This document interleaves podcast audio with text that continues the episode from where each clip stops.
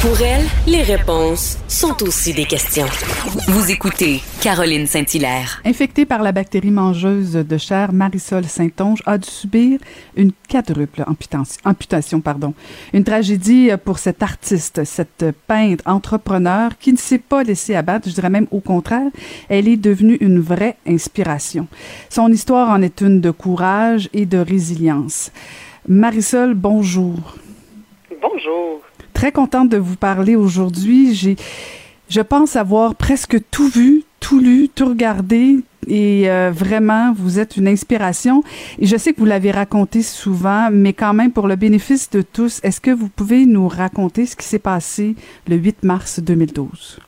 Oui, bien sûr. Euh, en fait, ça a été très, très, très foudroyant dans mon cas. J'ai contracté euh, la bactérie qui, au départ, est le streptocoque A qui est une bactérie là, très banale qu'on a pratiquement tous eu.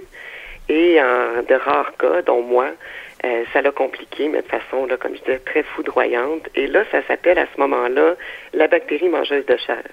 J'ai donc fait un choc septique et c'est ce qui a suivi là, le, les la quadruple amputation.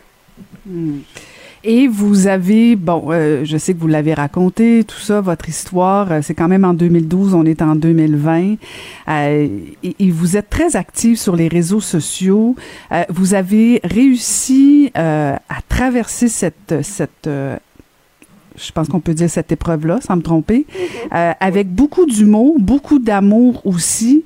Mais vraiment, vous êtes passé à une nouvelle étape. Sur les réseaux sociaux, ce que je constate, c'est que vous, vous trouvez des façons d'en rire et de dédramatiser tout ça. Mais Marisol, il y a quand même eu, je, je, je peux pas croire, des moments où vous avez trouvé ça plus difficile. Oui, puis on peut pas parler au passé parce que encore aujourd'hui, les difficultés se vivent au quotidien euh, ah à différents niveaux, à différents degrés, mais euh, comme tout le monde, j'ai des moins bonnes journées où là, on dirait que s'il arrive une difficulté, elle est beaucoup plus importante qu'une autre journée où, où j'ai eu plein de belles nouvelles. Donc, euh, c'est certain que oui, c'est le côté positif que j'ai envie de partager. C'est ça qui me fait mhm. vibrer. C'est, c'est ce qui me fait rire. C'est ce qui, qui fait que le moteur, euh, en fait, que j'avance dans la vie grâce à tous ces petits moteurs-là. Mais bien évidemment, il y a aussi les côtés plus difficiles où, euh, à l'écrit, je me sens peut-être plus à l'aise euh, d'en parler, comme dans mon livre là, Se relever sans main ni pied, là, qui est sorti, en fait, le 11 mars 2020, là, juste mhm, avant mhm. la, pandémie. oui, je trouve que c'est des, des moyens où j'ai plus de facilité à, m'exprimer puis à, détailler les, peut-être les peines, les difficultés, le, côté plus psychologique aussi de, toute cette épreuve-là. Euh, euh, ouais, c'est faut faut jamais oublier ça parce qu'effectivement euh, c'est pas simple. Mhm, mhm. Parce qu'en fait il y a, y, a, y a, votre situation comme femme, comme épouse, comme individu, mais aussi comme maman parce que je sais pas comment c'était avec vos deux. Vous avez deux enfants si je me trompe pas. Oui, ils étaient très jeunes deux garçons, donc euh, ils étaient très jeunes en 2012. Euh, comment comment on explique euh, comment ont été vos enfants tout d'abord dans tout ça? Ben, c'est sûr que c'était dans la classe de maternelle de mon plus jeune. Hein, L'épidémie, si on veut, de, de streptocoque A, il y avait plusieurs, plusieurs cas. les élèves manquaient à tour de rôle. Et ben, ça a été autour de mon plus jeune. Et lui, il est tombé malade. Il est revenu à la maison naturellement. Mon conjoint l'a attrapé. Et ensuite, ça a été mon tour. Euh, mon plus vieux avait 8 ans aussi. En fait, à ce moment-là, les deux étaient très jeunes, hein, 5 ans et 8 ans. On avait une très, très belle relation de famille avant tout ça. Nous, c'était très important. On avait même fait des choix pour profiter de tous ces moments-là qui, on le savait déjà, passent très, très vite. Mm-hmm. Et euh, on, est, on avait parti notre entreprise de peinture artistique. On était deux travailleurs autonomes, ce qui nous permettait de vraiment organiser notre horaire pour profiter des congés scolaires quand il arrivait. Oui, aussi, euh, pas devoir euh, expliquer une absence à un employeur et, et c'est à, bon, un petit rhume, une gastro, peu importe, de nos enfants. Et c'était un rythme de vie qu'on qu'on avait vraiment épousé et qu'on adorait. On était vraiment bien dans cette situation-là. Et là, c'est arrivé comme un vraiment très rapidement, là, comme un cheveu sur la soupe. Rien du tout ne présageait dans ma santé que je pourrais être mhm. une personne à risque de compliquer à, une petite bébête invisible. Et donc, tout a déboulé euh, très rapidement. Moi, je suis euh, passé quatre jours à la maison à être malade. Et ensuite de ça, ben, ça a été le coma à l'hôpital pendant une semaine et demie et, et par la suite, bon, une hospitalisation de quatre mois. Et là, ben bon, c'est sûr que l'histoire se continue avec les réadaptations. Il y a eu encore euh, des moments où j'ai dû me séparer de ma famille, mais ça s'est vécu beaucoup plus facilement parce que je revenais les fins de semaine quand j'étais en réadaptation, tandis que l'hospitalisation, ouf, ouais, ça, ça a été dur. Autant pour moi, je crois, que pour eux, hein, être séparés de, de leur maman. De, et c'était quelque chose de carrément aussi pratiquement surréaliste. Là. Euh, mm-hmm. Euh, les, les, enfants apprenaient que j'allais mieux, que j'allais bien, que j'étais pas décédée, parce qu'il y a eu un moment donné où, où ils ont pensé que j'allais mourir. Mm. Et donc, euh, c'est sûr que ça a été pour eux le plus difficile, en tout cas, je, je crois bien.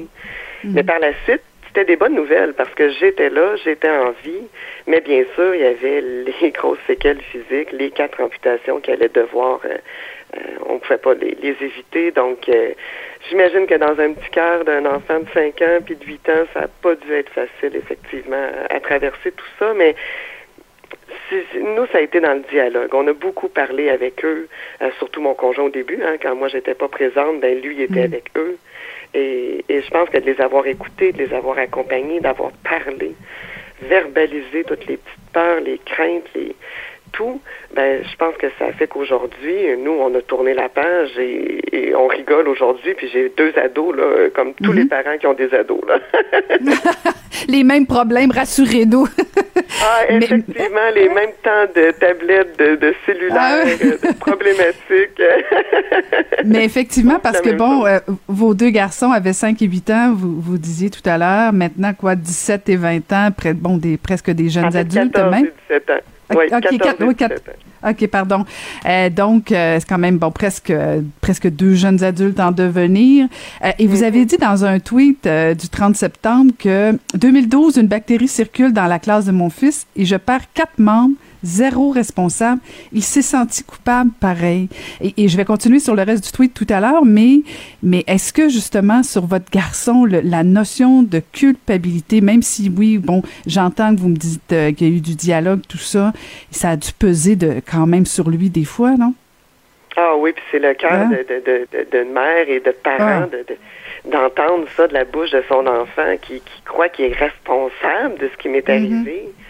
Ah, ça a été euh, bon. C'est sûr que nous, comme je disais, on avait une belle écoute, une belle communication, donc il l'a verbalisé, mais j'ose pas imaginer qu'un autre enfant plus timide, plus introverti, n'en aurait jamais parlé, puis vivre avec ça dans sa tête.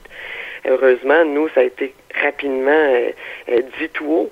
Et, et, ça, je pense que ça a été la, la, la clé du succès, mais c'est oui, il a vécu cette, euh, cette culpabilité-là parce qu'il savait très bien que ça provenait de sa classe. Non seulement il mhm. avait vu ses amis être malades, lui-même avait été malade. Et il a comme oublié pendant toutes ces années, euh, un bon bout de temps, qu'il avait eu euh, Alain, mon amoureux, entre les deux. Hein, et, à un moment donné, ça a été puis vraiment beaucoup plus tard, et ça, on a eu énormément de discussions avant de se rendre à celle-là. Mais nous, on venait de donner une conférence avec des médecins, en fait des futurs médecins, et puis, euh, on avait discuté avec les profs qui nous avaient fait venir, là, c'est à l'UQTR, et, il y avait une dame qui nous avait dit, écoutez, là, euh, moi, je suis médecin, et, le chemin, c'est vrai que ça provenait de son école, mais il y a eu quand même ton conjoint, puis on dirait que on est revenu avec cette, euh, cette info-là qu'on savait quand même, mais on s'est dit, tiens, mm-hmm. C'est quelqu'un d'autre qui le dit, c'est un médecin en plus qui le dit. Fait qu'on l'a, on l'a rapporté à notre enfant. Et, et, et puis il était rendu grand, là. Je pense qu'à ce moment-là, il avait peut-être 12 ans. Puis ça a été un soulagement, même après tout ce temps-là. Et, tout de suite, il est allé dire à son frère, hein, c'était pas de ma faute. Mm. Oh, ça fait mal d'entendre ça euh, des années plus tard, mais je pense qu'aujourd'hui, j'ai tenté d'en reparler encore une fois. Euh, bon, euh, évidemment, avec la pandémie, le sujet était quand même bon facile à ramener sur la table, mais et, aujourd'hui, je pense que je peux affirmer qu'il a vraiment tourné la page et qu'il comprend que c'est juste le chemin que ça a pris et que c'est aucunement de sa faute. Mais, mais reste que dans son petit cœur de 5 ans, il a pensé hein, que hmm, c'était une femme. Ah, ça doit, ça doit être atroce euh, comme maman, effectivement. Et dans le reste de votre tweet, vous dites 2020, je pense à tous les enfants. Appliquons les règles sanitaires à la lettre. C'est bien peu d'efforts comparé aux conséquences sur la famille. Euh, je pense que vous savez très bien de quoi vous parlez parce qu'on peut imaginer effectivement un enfant qui attraperait la COVID à l'école et qui la donnerait, la transmettrait involontairement à son parent, à ses grands-parents.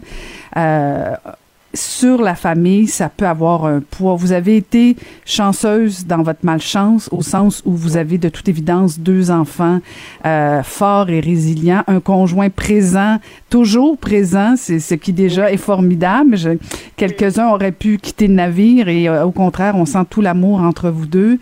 Euh, quel message vous vouliez envoyer justement à ce tweet-là sur, sur la notion de, de responsabilité, sur la notion des impacts familiaux? C'était quoi votre, votre, euh, votre message essentiel? Ben c'est certain que ça m'interpelle quand j'entends les gens qui, qui vont se plaindre que bon, il faut porter le masque, se laver les mains, qui sont tannés. Oh mon Dieu, si vous saviez comme je les laverais moi les mains, je les laverais encore. Mais reste que mes prothèses, je dois quand même les nettoyer. Hein. C'est comme des gants, je peux me le transmettre quand même. Mais ça reste que euh, je trouve que les mesures sanitaires sont temporaires surtout. Et quand j'entends les gens qui, qui, mm. qui qui ont beaucoup, beaucoup, beaucoup de difficultés et qui vont nier même, aller jusqu'à nier le, virus pour ne pas avoir à, à, se plier finalement à, ces exigences. Je me dis, mais c'est tellement peu comparativement à une épreuve comme ce que moi j'ai vécu, l'impact que ça a par la suite sur tous les gens qui m'entourent.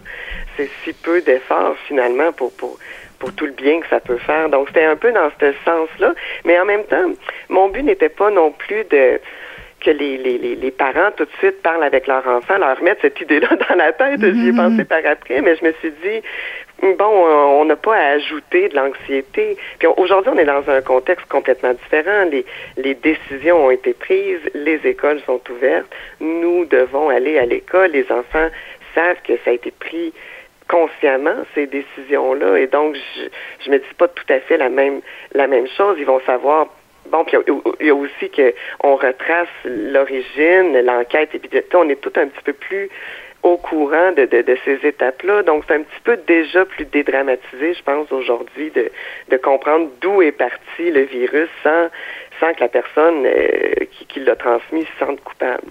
Mais ça reste que euh, je pense que c'est un dialogue qui peut être entamé avec les enfants si, si ça provient d'eux, s'il y a une, une question ou, ou, advenant le cas où il y aurait une contamination, de, d'en parler, parce que je pense que tout passe par le dialogue. Hmm. Vraiment, Marisol, très contente de vous avoir parlé. Je vais continuer de vous suivre. Vous êtes vraiment une belle leçon, non seulement de courage, d'optimisme, euh, et aussi euh, d'humilité. Ça, ça nous replace un peu euh, la perspective de, des fois, de, de, de, de, se plaindre un peu le ventre plein. Euh, je pense qu'on devrait tous lire votre livre, vous suivre. Merci infiniment. Qu'est-ce que je peux vous souhaiter, Marisol, pour, pour l'avenir?